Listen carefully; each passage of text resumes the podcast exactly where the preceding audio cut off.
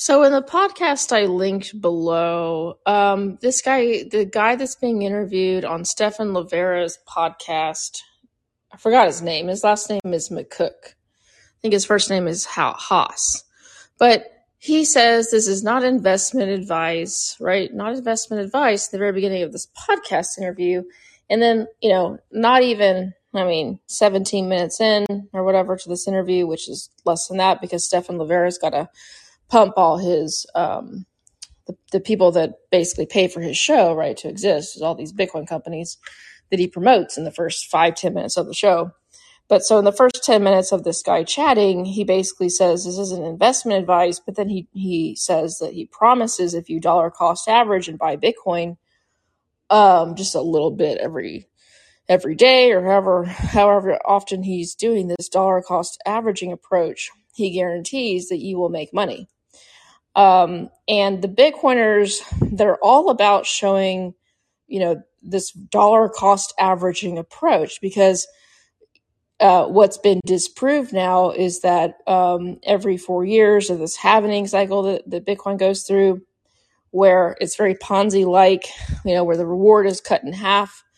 Um, you know, it used to be the case where Bitcoin would they have these so-called cycles, and I don't believe this nonsense, but Bitcoiners believe in this four-year cycle where because of the halvening, it's supposed to continue to go up in price. Basically, they think that Bitcoin should be doubling in price because the the new Bitcoin coming coming out every year is is halved, not halved. Sorry, not every year, but every four-year cycle the new amount the new reward of bitcoin coming in to the market is halved so these people believe in this Bitcoin and they've been disproved because this last cycle, Bitcoin, uh, right, went down to below 20K, which was the previous cycle's high or about that, maybe 19,000 something. Uh, so they've been disproved, right? Bitcoin's been discredited because now Bitcoin has dropped below the previous cycle's high from 2017 and no, this was actually five years ago, not four years ago. So now they're saying, now I, I see tweets coming out that says, well, if you dollar cost average your Bitcoin, if you didn't just buy the top of Bitcoin in 2017, if you dollar cost average over this four years, you would be uh, you'd be winning, right? You you you wouldn't be at the same place uh, you were four four or five years ago you would actually have made some money on paper, right? Because they never want to sell, so they never really make any money. They just pretend like they make money um, because of their paper profits. But none of those paper profits would exist if everybody who had a gain, quote unquote gain, paper gain, actually realized this gain by selling. So virtually none of these hodlers can ever make any money, even if the price, you know, the current spot price is above the price uh, that they paid supposedly because if they all rushed for the exits none of these stupid hodlers would be able to actually realize that price right? So this whole idea that the bitcoin market cap is such and such right? You just you multiply the number of bitcoins out there by the current spot price is some ridiculous number that makes absolutely no sense. And uh, just because the spot price is you know where you you can look it up on coinbase or wherever exchange you're you're comfortable with doesn't mean that a lot of bitcoiners are going to be able to realize that price unlike a stock right? Unlike a stock that actually represents ownership in a real business that has some value that could have a buyout where basically all the shares have to be bought out at some price uh, it's very different with bitcoin. But th- this this this idea of dollar cost averaging is a good is it a good strategy? You know it's a, it's definitely an investment strategy. Can we at least agree that it's a type of investment strategy? Uh, so when people talk about bitcoin they're talking about investing money right? They're talking about investing real money. This isn't um this isn't some game. So let's just at least be clear with that. And you know i think that bitcoin is a ponzi like scheme. And I don't think you can really quote unquote invest in Bitcoin, right? You can gamble on Bitcoin, but it's not something you can invest in for any kind of real return.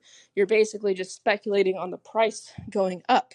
Now, in a way, people compare this to gold, where you're speculating on gold, and that argument is somewhat related since uh, gold also doesn't throw off any cash flows. Um, but it's a real commodity, unlike Bitcoin. Bitcoin's a fake commodity. It's not a commodity at all because it's not useful. There's no real demand uh, for Bitcoin other than speculation and these wild dreams of the Bitcoiners who think it's going to be money one day. But again, these are just dreams, a speculation. I call it a fantasy. Um, but anyways, yeah. So gold has like consuming consuming demand. Gold has real utility in industry. Um, so there's a difference between gold and Bitcoin. Bitcoin's created out of thin air.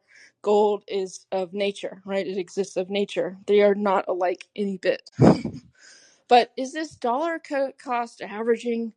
Is this really smart? I mean, number one, you got to look at all these companies that are pushing this, you know, like a Swan Bitcoin. And I've hated this company from the beginning uh, when they were just a, they before they were Swan, they were some company called, that would basically gift your friend Bitcoin and like force you to hodl. So, you know, this guy who runs this Swan uh Swan Company, you know, and Stephan Livera, he- he's in on it, right? They got all these like hardcore Bitcoiners in on this Swan Company. But this guy, it was it was before it was Swan, it was a gift company. Basically, you give the gift of Bitcoin to a friend and they force you to hodl it. So they they, they make you keep it on their centralized platform um, and of course they had crazy markups fees right to, to buy this stuff and you were forcing your the gift on someone in a way that they couldn't get out of bitcoin for like at least two years so I want to say I was aware, and I forgot what it was called. It might have been called Swan, it might have been called something else. But um, I looked at the markups of this stuff, and it was insane. Like you, you could buy like as little as five dollars in Bitcoin for for somebody as a gift, and you they would force them to hodl. They'd say, "Okay, we're gonna force them to hold the Bitcoin." I mean, what kind of gift is that? You're forcing someone into a Roach Motel, right?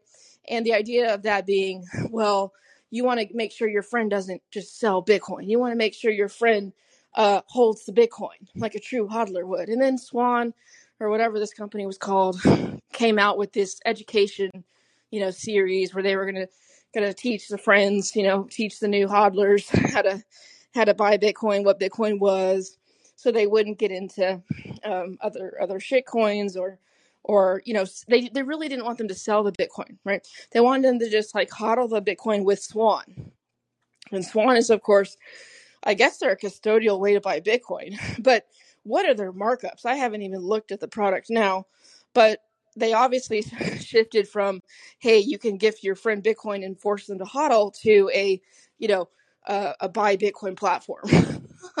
but you you have to realize that these this company either you know this Cory Klippsten guy. I think I've heard that he like was a shit coiner at one point you know, it's kind of funny now. He he shits on all the shit coiners, but I think that's how he made his money. I think that's how this guy got into crypto was selling some scam coin, and now he's you know. So you can be a shit coiner. You know, watching this Twitter debate with Nick Carter and you know all these hodlers out there, uh, Bitcoin maxi types, and it's really funny because a lot of these hardcore Bitcoiners, like this Cory guy who runs Swan, says, "Yeah, I was a shit coiner one time, but I've repented. Right? I, I've, I've, I've, I've, I've come around. I've come clean. So, so does that mean anyone can shit coin and then they can just apologize, sort of like going to confession if you're Catholic, and then you know you can get to heaven or you can you can become a Bitcoin maxi.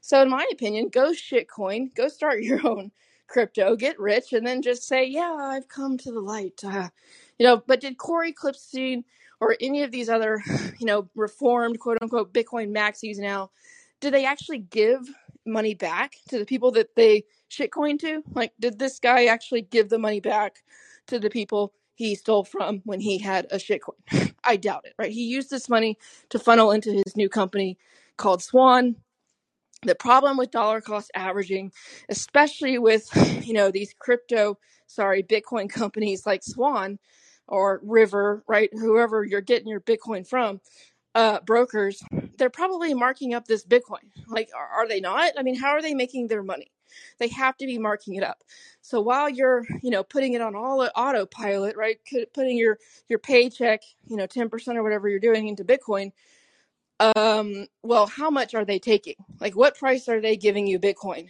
Is it a lot?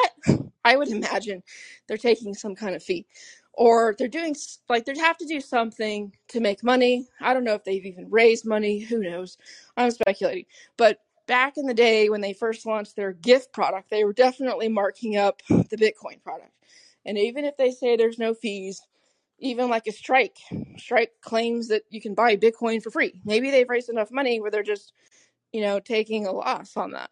But it, it just i doubt it right? Because all these bitcoin exchanges have different spot prices all the time. So they can very easily get away with overcharging you for that bitcoin. So are they very transparent about what price they buy it at and then how much they mark it up to sell you? Like i want to know what is their what is their average price? You know is swan dollar cost averaging two for its clients? Or are they what kind of deal are they getting to buy bitcoin and do, do they even prove to you that they even have the Bitcoin, right? Because they're a custodian, I think. So they want to keep it on their platform. How do you know they even have the Bitcoin they say they're buying for you? So there's lots of questions with that business.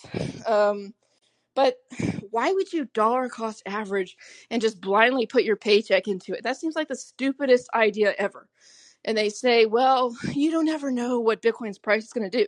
Well, I don't know, but you can clearly see like tops forming. I mean, was it any wonder that Bitcoin was in a little bubble whenever uh, they were doing Super Bowl commercials?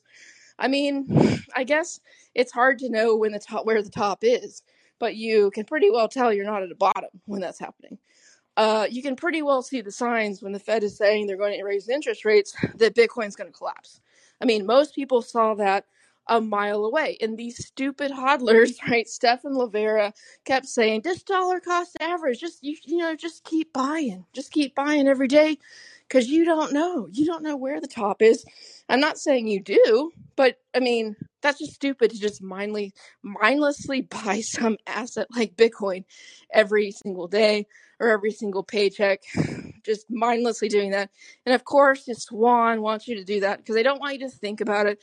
They want you to set up your paycheck where it is automatic, you know, it automatically diverts to them, uh, and they can buy you Bitcoin, and you really have no say if you set it up on auto autopilot because you have no idea what's going on behind the scenes. You, uh, you have no idea your markups unless you're actually looking. But if you set this thing up to automatically buy, you're saying, "Hey, Deswan, you could you could mark me up to some unknown price this week, right?"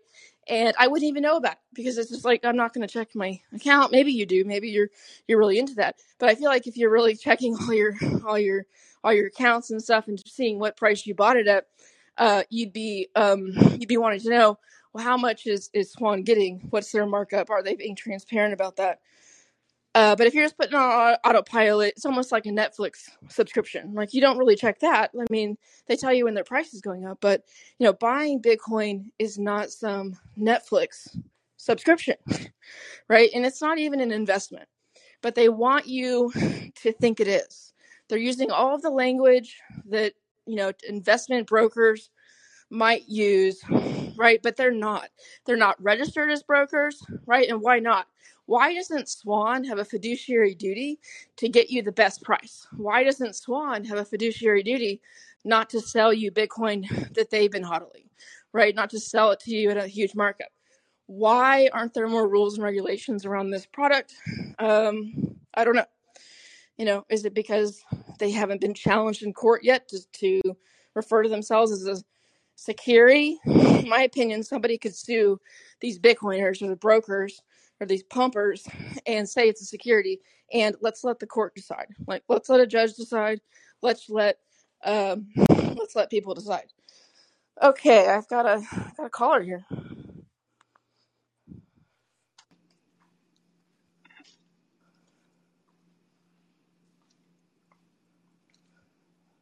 Hello, Hello. Are you there? I'm here. Howdy. Yeah, I just hopped on um, about 10 minutes ago. I've been listening to your show. Um, yeah, I don't know. I, I think you're really pretty much wrong about almost everything you've said so far. Oh, Um, okay. Well, you can you can give me some good arguments. sure. Well, you, well, just just now you're saying that uh, they're marking up the Bitcoin. I don't know where you heard this or where you got that from. What do you mean by that exactly? Are you talking about the fees, like a Coinbase, or what? I'm talking about Swan specifically, who says that they, you know, they'll buy you Bitcoin on a dollar cost average basis. So there's got to be some price that they buy the Bitcoin at, and then that they then um, give it to you at. So I'm talking about there's, there's probably a native spread in there, and I don't know if they're transparent about that or not. Right. Yeah. Well, most most exchanges just charge a set fee. Like Coinbase has, I think, if you buy a hundred bucks, it's like two bucks. So that's how they're making their money, just off fees. Yeah, I get that, but what I'm saying is, with you, if you dollar cost average, if you're buying Bitcoin every day through like a program like a Swan, those fees will add up, right?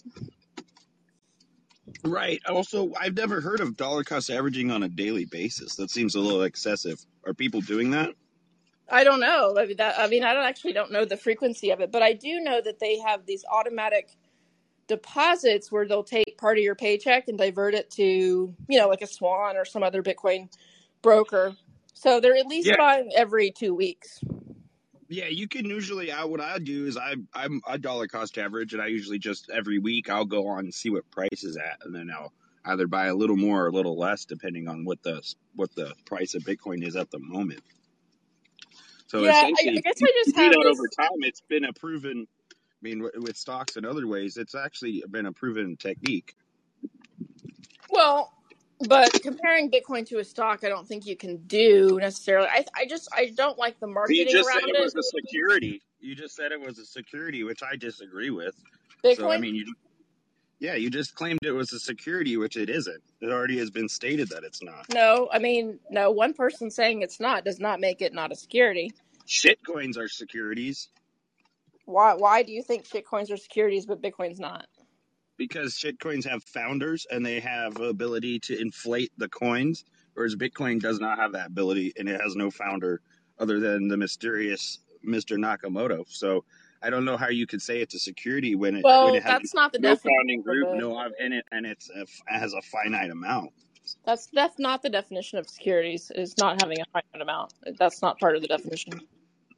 Right, but I'm saying what what makes Bitcoin a security compared to other other uh, crypto assets? It's it's not. It's already been stated that it's not by the SEC. uh, well, the SEC doesn't get to determine that. The Congress basically writes the laws, and the courts interpret the laws. Right, and they've determined that Bitcoin is is property. It's digital property. Well, but it can be a security and also property. Uh, I don't think so. Well, but if you have Apple Apple stock, that's a security. But I would say that's also your property. Is part ownership of a company. Right, I understand what you're saying, but I think you're equivocating a little bit here because Bitcoin basically as digital property is essentially what it is because you said it can be just magically created but that's also not true because it, it has to be uh, ran through an algorithm with proof of work. So it's it's energy is required to create a bitcoin. So it's But digital energy digital property. You concede that, like in the very early days of Bitcoin, not much energy was required to create Bitcoin. yeah that's true So it's not necessarily required, or, or very. It could be just very small amounts could create some Bitcoin.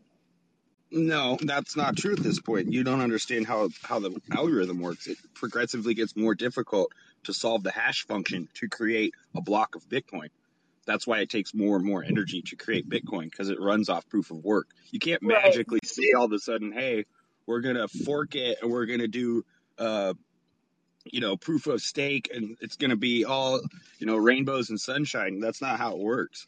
You'd have to get, yeah, I realize to get a that. consensus. So the way I look at it is that um, the mining of Bitcoin, the proof of work, was artificially tied to the algorithm of Bitcoin. I mean, like, so humans put those two things together um, for the protocol, and that's fine. But I just don't think it's it's not native to this planet that Bitcoin requires all this energy and computer work because humans are the ones that put those two things together. And so I call it artificial. Like, so I still think that Bitcoin's created out of thin air because the protocol creates it, and then the distribution of it is decided by who wins the proof of work mining, you know, lottery, whatever puzzle. Right. Well, that and we're at 19 million Bitcoin out of 21 million. So that's why it's also difficult because we're at the tail end of the of the halvings. Well, I don't think that's necessarily why it's difficult. I think the difficulty looks at, you know, well, how many people are, are mining Bitcoin at one time? What does the competition look like? And it, it tries to tie it to 10 minutes a block. And so there's more people coming in and trying to mine Bitcoin, and a block is being created less than 10 minutes in time, the difficulty will increase to try to keep it at the same, you know, time interval per block. Correct. Yeah, so um, I tend to view security as so I, I, I believe you could create a cryptocurrency and it wouldn't become a security until you offered it for sale. Like, so you offered it for either dollars or Ethereum or Ether or another crypto. And it also depends on the promises that you make to the people you're selling it to. Um, and uh, yeah, so that's that's basically what I think a security is, as far as you know, Right. relating to cryptocurrency. requires a group of people who are in charge of the security.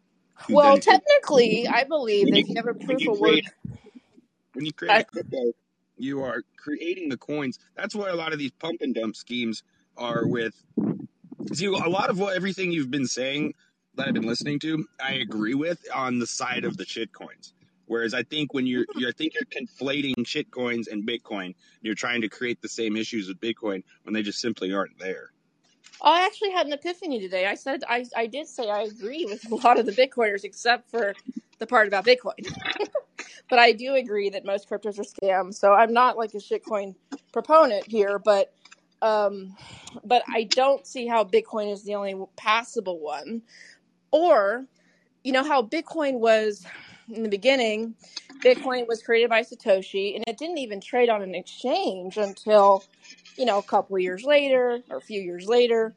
Um, and so it took a while for the for there even to be technically a sale of this Bitcoin.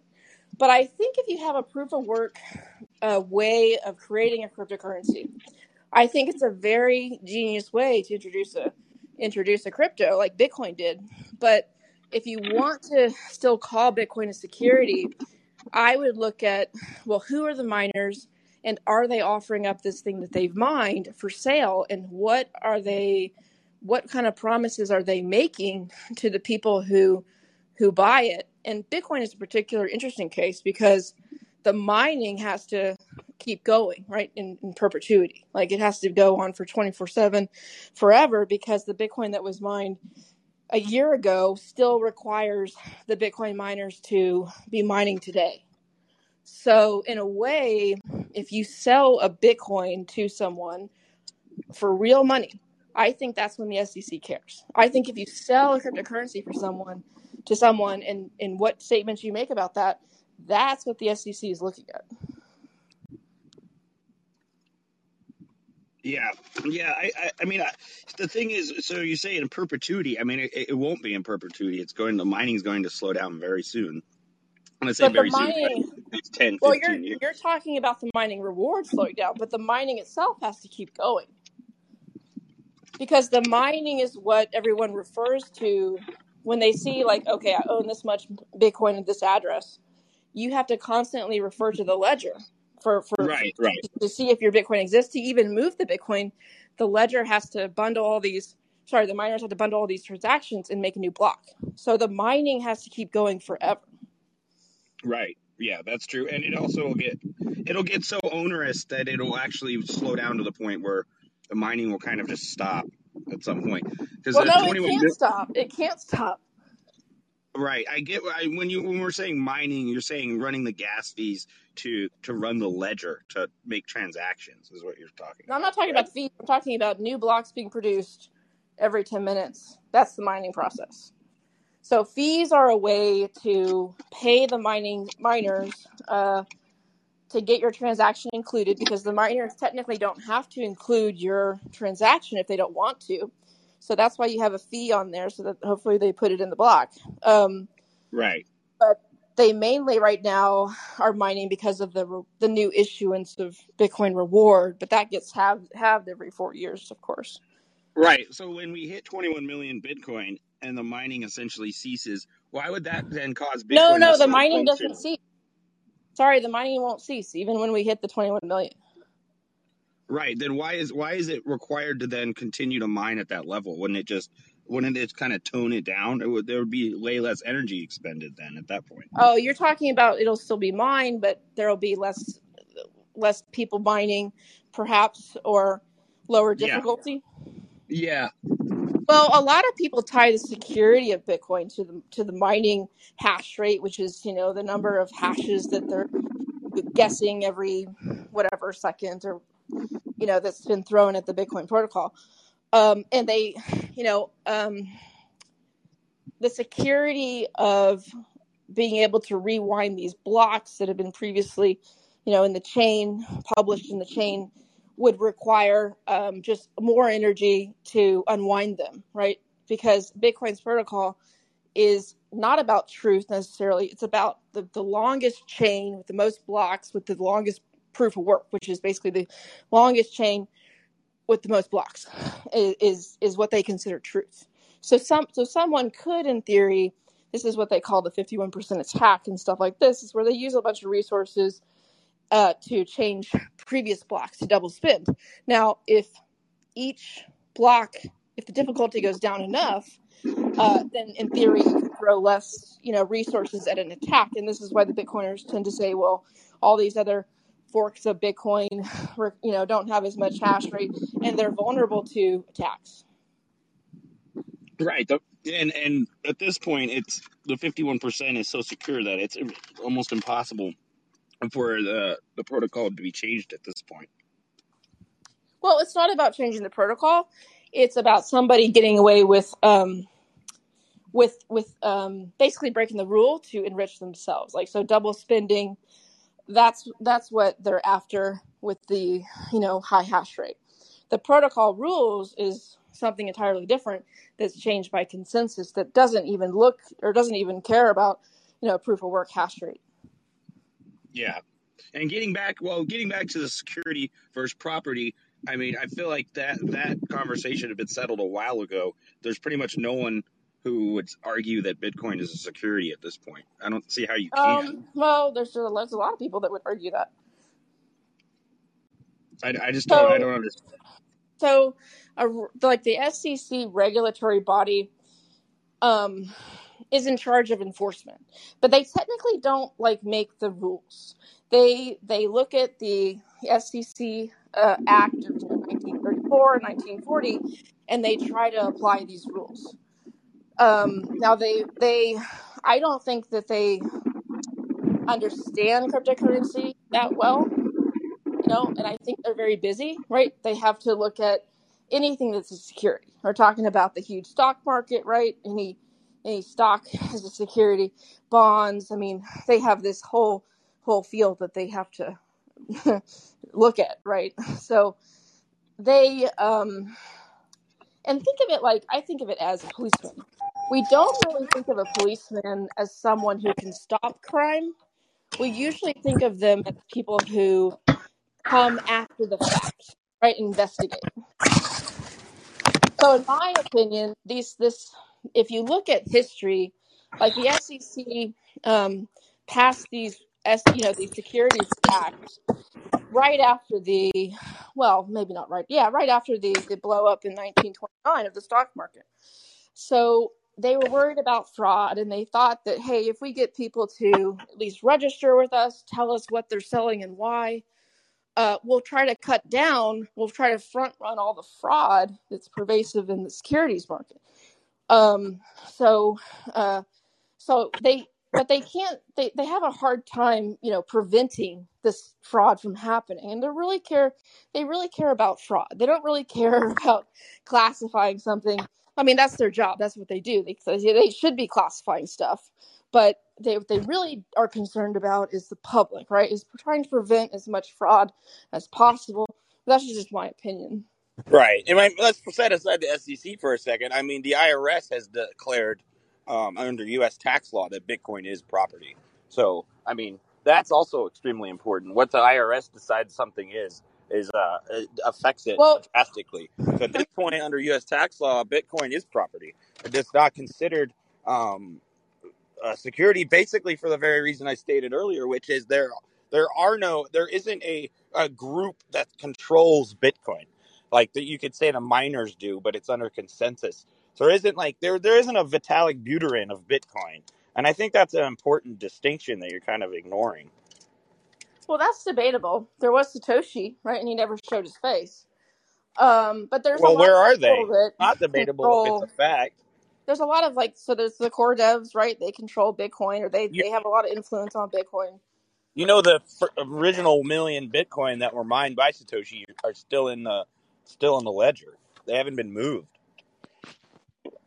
Yeah, I know that, but but we since we don't know who he is, right? You, so people say that they, they think this is Satoshi's, but how do you know that he didn't mine after that? Well, we don't know who he is, so I guess you couldn't say that. Yeah, But but how is that relevant?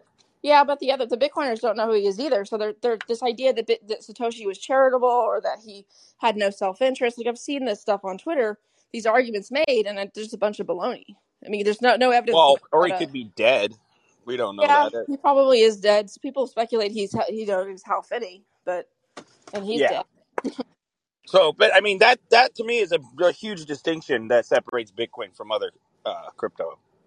So if somebody wanted to create a cryptocurrency that wouldn't be as, as you know security in your eyes, they would basically have to do it anonymously, anonymously, Yeah. um, and just disappear and get other people involved. And it would need to be proof of work as well. Okay, proof of work.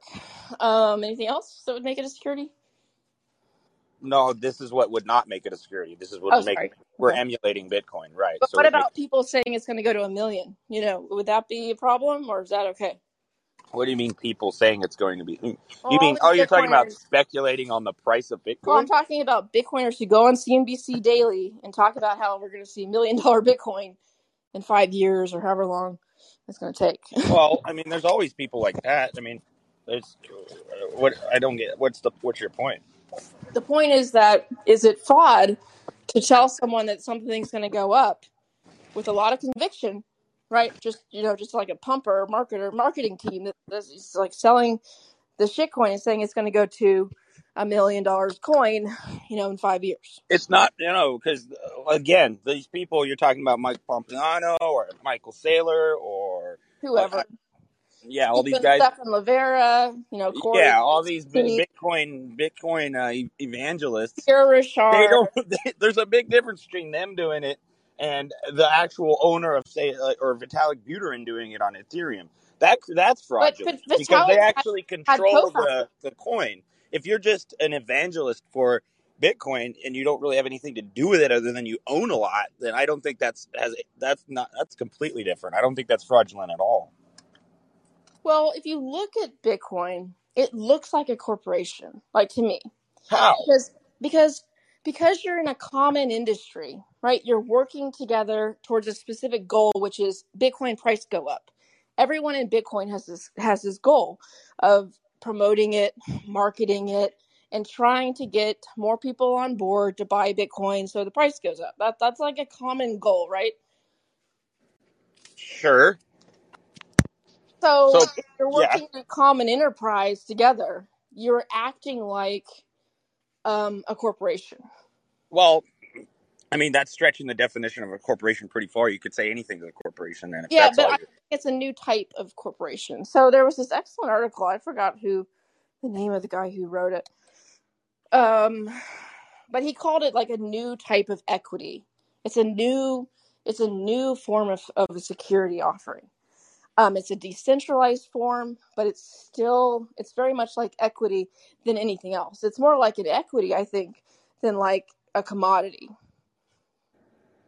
Because this thing is created by humans with you know this goal of price appreciation or profits for everyone who has like a share of it Um, and it relies on humans for its very existence. Like Bitcoin relies on the mining to go on forever.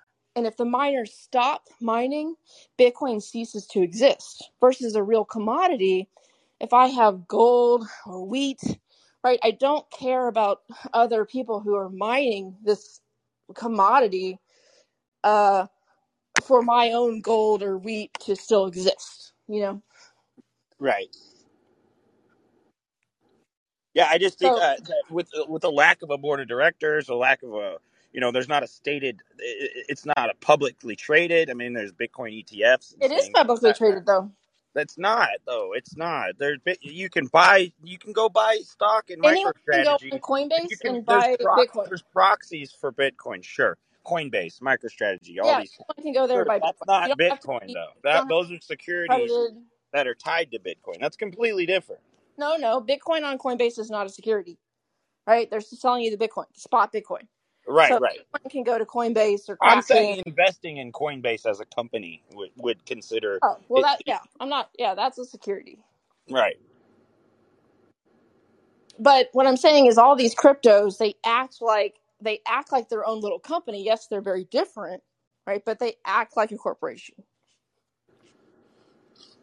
Yeah, we, well, there's one small problem. A corporation re- requires actual human beings that are running it, which Bitcoin has none. Well, I just told you that if Bi- if the Bitcoin miners stop mining, Bitcoin goes bye bye Right. When? Why would that happen?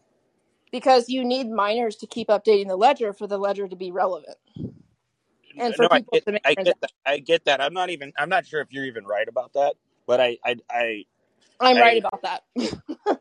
I can just tell you, I'm right about that. Once, Um, you can go look it up, but Yeah. I mean, I, I just, I think you're really stretching well, into a let me let me give you this. Let me give you this thought experiment. Um, how will people make transactions in Bitcoin if all mining stops?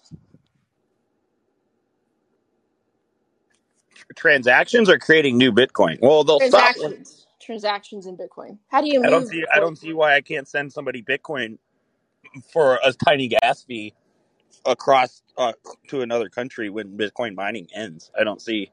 I don't see Well, that. Why maybe if that not be possible? so, the only way that could, in theory, happen is if you're you're both on Coinbase, like it's a centralized entity. You both have your Bitcoin there, and you're sending. You know, you have an account, and you're going to send your Bitcoin to another Coinbase user that has an account where they don't need the blockchain necessarily because Coinbase already has the Bitcoin. But I would argue that the blockchain still matters even in that case because no one will value Bitcoin if the blockchain, like if there's no more blocks added to the blockchain. Well, part of the reason that Bitcoin has issues right now is it's so volatile. It's kind of worthless as a currency. So by the time that all the Bitcoin are mined, the volatility should sort of kind of wind down to the point where That's not why the vol- why we have volatility. it'll make it'll make more sense once the bitcoins are mined to to then have the miners they'll just make money off transaction fees essentially Yeah, they but won't be still be mining. They still have to mine. right but there won't there are no more coins to mine i'm talking about in the event and when they But hit 20 so you're you're missing a crucial part of the design of Bitcoin. The transactions that are made where you send your Bitcoin to someone else, those are bundled up and right that will still the happen of the block. no i know that that that's why you pay let you pay less when you buy more bitcoin or you buy you buy a tiny amount of bitcoin the fees No, the that gas doesn't matter. The fees are basically the same. No, the fees are higher when you when you purchase less Bitcoin because it's less of an incentive to move the Bitcoin onto the ledger. I understand what you're saying, but you don't understand how the how the blockchain works. So I do understand how the my point blockchain is works. my point is when when Bitcoin's maxed out and the, and it's and it's at 21 million, the volatility will end and the miners will Why? just they'll continue mining quote unquote, but it'll just be creating new blocks with new transactions. That's But what will why do happen you volatility will end whenever the 21 million are mined? because the speculation will cease because now Right. basically all the bitcoin that have mined will be mined and that'll be it if you own it you own it if you don't then that's then too bad So you do you think that the only Bitcoin that matter are the new issuance of Bitcoin that come into the to the market based off of the Bitcoin rewards? Yeah i just think based on the age of bitcoin it's only 10 years old i think bitcoin's at now where the internet what was about all the rest of the Bitcoins out there, right? That that people buy and sell based off of a whim. well they ain't That selling them they're just holding them They If, are selling them at right now. if you look at on chain if you look at on chain analytics, most per, most people buying Bitcoin who own point one or point two, talking about like average people, they're not selling their bitcoins. How do you know that? You're just looking at the chain. Like You can. you're assuming that everyone is just what hodling their Bitcoin in small mo, amounts. mo, a lot of people are, yeah, you, and you can find that out. But that's what makes the the the the ledger so nice is because through on chain analytics, you can pretty much look at anything you want. Well, what happens internally at Coinbase where they don't, you know, they can move Bitcoin around and stuff, and you know, the buying and selling on Coinbase is internal, right? They have internal databases. They don't care about the blockchain. They just how can you tell who's buying and who's selling based off of that? Wh- What do you what do you mean it's internal to Coinbase? So Coinbase has an exchange, right?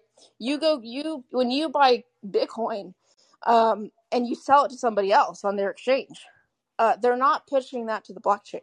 They're you know because it's just an internal ledger they're updating, like who who sold to who, right? You guys you all have accounts there, and you're all buying and selling on Coinbase. They're not touching the blockchain for that. That's wrong. That's not correct. You you're saying that Bitcoin or Coinbase and FTX, these companies, they just have a like a mountain of Bitcoin that they're doling out.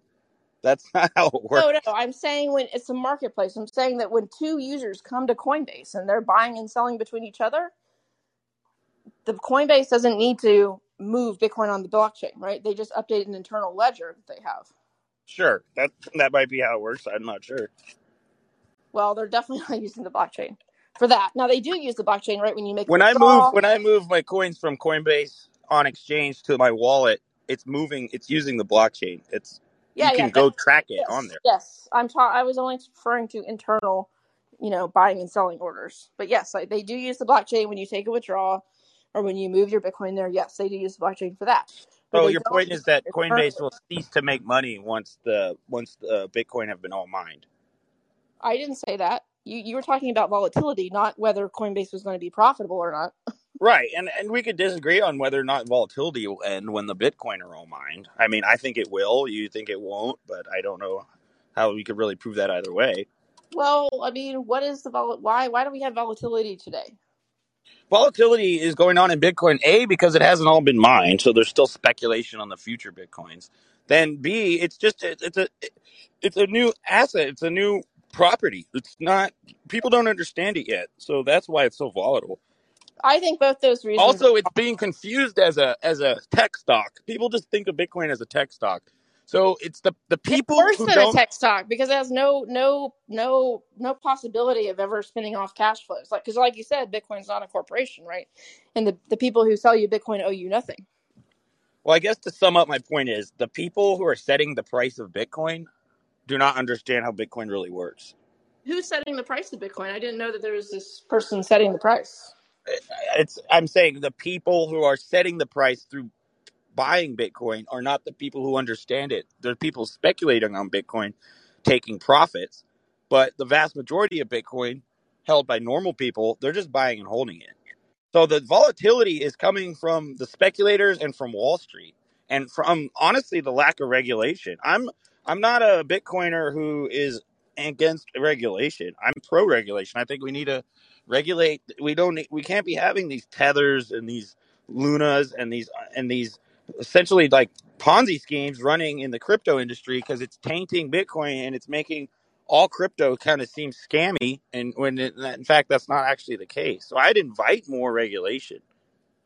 But so this what this looks like to me is someone running to the government to enforce a monopoly over the ability to create a cryptocurrency. And so you you want there to just be one cryptocurrency, Bitcoin, and you want to No. other all the rest of them? No, that's not what I'm saying. I'm saying that the crypto industry needs to be highly regulated, So just like the SEC regulates like. Bitcoin is a Ponzi, just like so just so how you think that all the other cryptos are Ponzi's.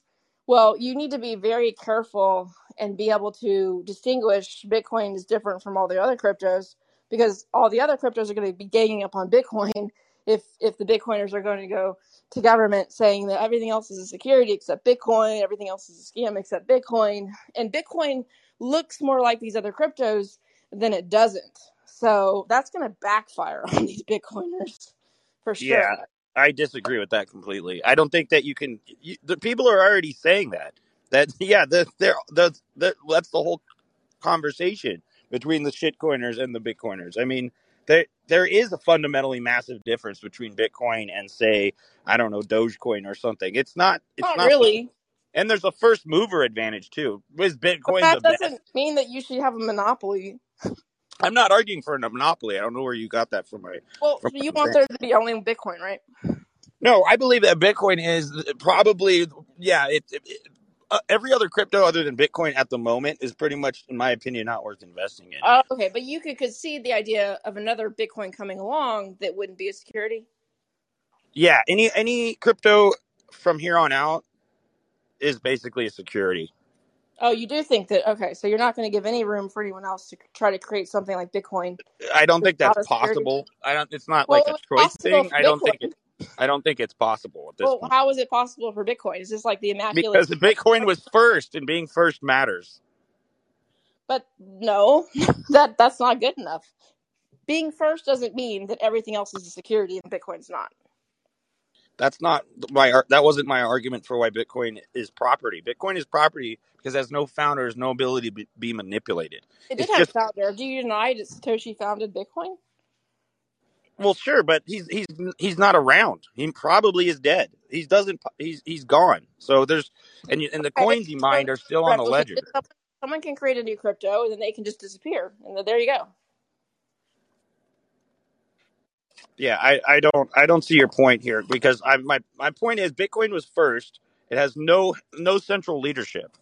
I mean, you can't just Well, you're magically wrong do that. there because there's people that control the code and decide who gets to People don't control the the miners control the code, like you said, fifty one percent. That's not there's not a cabal of people controlling Bitcoin. There are people. There are the core devs. You know that they actually meet in secret, and Sure, you're not sure invited to those meetings, right? So there's people that meet secretly, uh, that control basically have very big influence. Let's not say control, but let's say they have a lot of influence on where Bitcoin goes, the direction it takes, what gets in, what what bit gets added, right, to the code base. Sure. And Jack Dorsey, big name. He's got an outsized influence on Bitcoin, I'd say. Uh, Saylor, right? He's got a big influence on Bitcoin. He owns a lot of Bitcoin now. Bill, uh, Barry Barry Silbert, right, of GBTC and of DCG. He owns a lot of Bitcoin companies. He owns, you know, Grayscale. He's got you a can lot of. list people who own a lot of Bitcoin, but that doesn't that doesn't negate my argument. There isn't you're not it's not literally the person creating the coin, purchasing of their own coin and pumping it up and then selling their coins. That's that's the definition of a Ponzi scheme, and that's what's going on on all the other cryptos. Wait, say say that again. That line that was pretty good. So you're the other crypto people are um giving themselves the crypto, right, and then pumping it up with marketing and then Right. selling it. Well, you don't have And to be a founder regular though. people with the bag. That's what But I'm saying. here's my problem though with Bitcoin is like maybe the founder didn't do that of Bitcoin, Satoshi. I'll give him the benefit of the doubt just for this one argument. But a lot of early people to Bitcoin did do that. So there's a lot of people that got into Bitcoin early when Bitcoin was like a dollar, and then they started marketing it, buying a lot, and then they dumped it right when it was like 60k or whatever along the way. They've gotten really rich off of Bitcoin. So I have a problem with that What, why do you have a problem with that? Because um, I have a problem with that because they pumped it up, right? They they marketed it, and in doing so, I think they committed fraud, and and um, and they sold, right? They sold, they gained, and I think that the problem I have with all these cryptocurrencies comes down to it's not a productive activity, and so the wealth that you get if you win in crypto, if you make a profit, is basically you're just a transfer of wealth scheme where you've convinced a lot of people to come in after you at a higher price. And I don't see this wealth as legitimate. I see it as unearned because it was based on something that's not not sustainable and also the fraud that was committed in trying to get people to buy it, right? I think it's they're being they're being conned into buying it, thinking it's money or it's going to go to 5 million. Um, I think is a con. And so I don't like the fraud around this stuff. Well, because you don't think it has value doesn't mean it's fraudulent. Also, I'd like you to tell someone from Ukraine walking across the border with their keys in their head and they have no money, they've lost everything, and they can go into another country and they can redeem their Bitcoin. To me, that's valuable. You go go to Venezuela, ask somebody who got into Bitcoin whether it has But that's value. not a, I that's mean, I don't I don't see well, you can just assert that it's worthless because it's not gold and doesn't have like industrial value. But when you actually do research and understand it, you start to realize that it, it does have value. It's digital property, and it's and it's saved a lot of people from. I mean, we're we're sitting here, and I'm assuming you're in the United States. Like it's really easy. We're in the world reserve currency.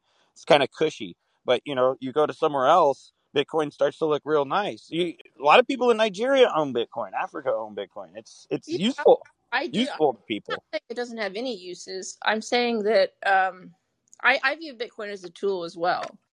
Uh, but I think that the narrative around the get quit, you know, get rich quick scheme, and that Bitcoin is this scarce thing that can't be replicated in its utility function, is a flat out lie. And uh, fraud is basically a deception where it's it's basically a theft. So I don't really like to call Bitcoin itself a fraud. I like to call people who pump it and who gain right by deception and a lie. Uh, I call I call that a fraud. But Okay. Well, fair enough. I guess. Well, we'll just have to wait a long time to see if you're right. So yeah, and Bitcoin not clear I'm now, not that's for sure. gonna crash. I'm saying like it could pump many many times from here. Uh, and it probably will because they've been able to con so many people into hodling. So I'd be surprised. Like I'm not calling the end of Bitcoin, but I do tend to think that Bitcoin will correlate to cheap money, you know, the Fed's ability to print. And if they're not able to print, I think that all crypto assets are going to have a very hard time continuing their appreciation. Well, I agree with that 100%. A lot of the reasons that these fraudulent crypto Ponzi's have blown up was because the Fed had the money spigot on so strong for Well, so I I I, I agree with that, but I'd also I'd also say that's why Bitcoin blew up. I agree. I'd agree with that too. That part that Bitcoin at 69k a year or over a year ago when when Biden was doing the second and third and fourth or however many stimmies that he dropped. Yeah, those stimmy checks, people didn't know what to do with them because they didn't need them at the time. So yeah, they speculated and and that that's nothing against Bitcoin. It's just what what happens when you overheat the economy with with uh, cheap money. Well, my problem is is that the Bitcoiners they want sound money in theory, but they depend on the cheap money of the Fed to keep inflating their asset. So once the cheap money goes away, Bitcoin deflates, right? So that's not something that they want. Um, but I think that Bitcoin is very much dependent on the dollar and the inflation that and the idea that Bitcoin can serve as an inflation hedge. I think it's very dependent on those ideas. Yeah, so far it's not been the case as an inflation hedge, unfortunately. Well, if you have a long enough time period, that the if you would have bought it ten years ago, it's an inflation hedge. They always they Sure. this argument. And that would be Michael Saylor's point. I mean, even in 2020, if you're purchasing it, you're still doing pretty well. So, um, Michael Saylor is going to go down with the ship. If he's not, he's going to eventually be forced to sell and probably sued. we this will guy, see. We yeah. will see. Well, thanks for taking my call. I like talking to people who I disagree with more than people who I agree with. So, Well, that's good. It keeps an open mind. I do. I do too. okay, thank you. Yeah. Thanks. Bye. Bye. Well, that was a good conversation. I uh, I enjoy being challenged, um, for sure. And I may not be right. I could be wrong, you know. And but you know what annoys me about the Bitcoiners is that they always think they're right. You know, well, not not the guy I was just talking to, but you know, a lot of the Bitcoiners they have a lot of confidence and they really don't concede anything. They don't concede they could be wrong or anything like that. So I tend to think that people who are 100% think they're right tend to like be playing a you know a con game because I've heard that you know, the con word comes from confidence. So if you have a high degree of confidence, it's usually a bad sign like that they're just or you know it it may not be that they're trying to trying to dishonestly promote the idea, but it could just be a sign that they're blind to an argument that they haven't And that's that's another risk though, is that they could just be not open to hearing other ideas. And um and if you're not open to hearing the other ideas, uh then your your ideology has has not been challenged and that could lead you vulnerable to having a blind spot. So I guess I'll end it here. Uh, thank you for calling in.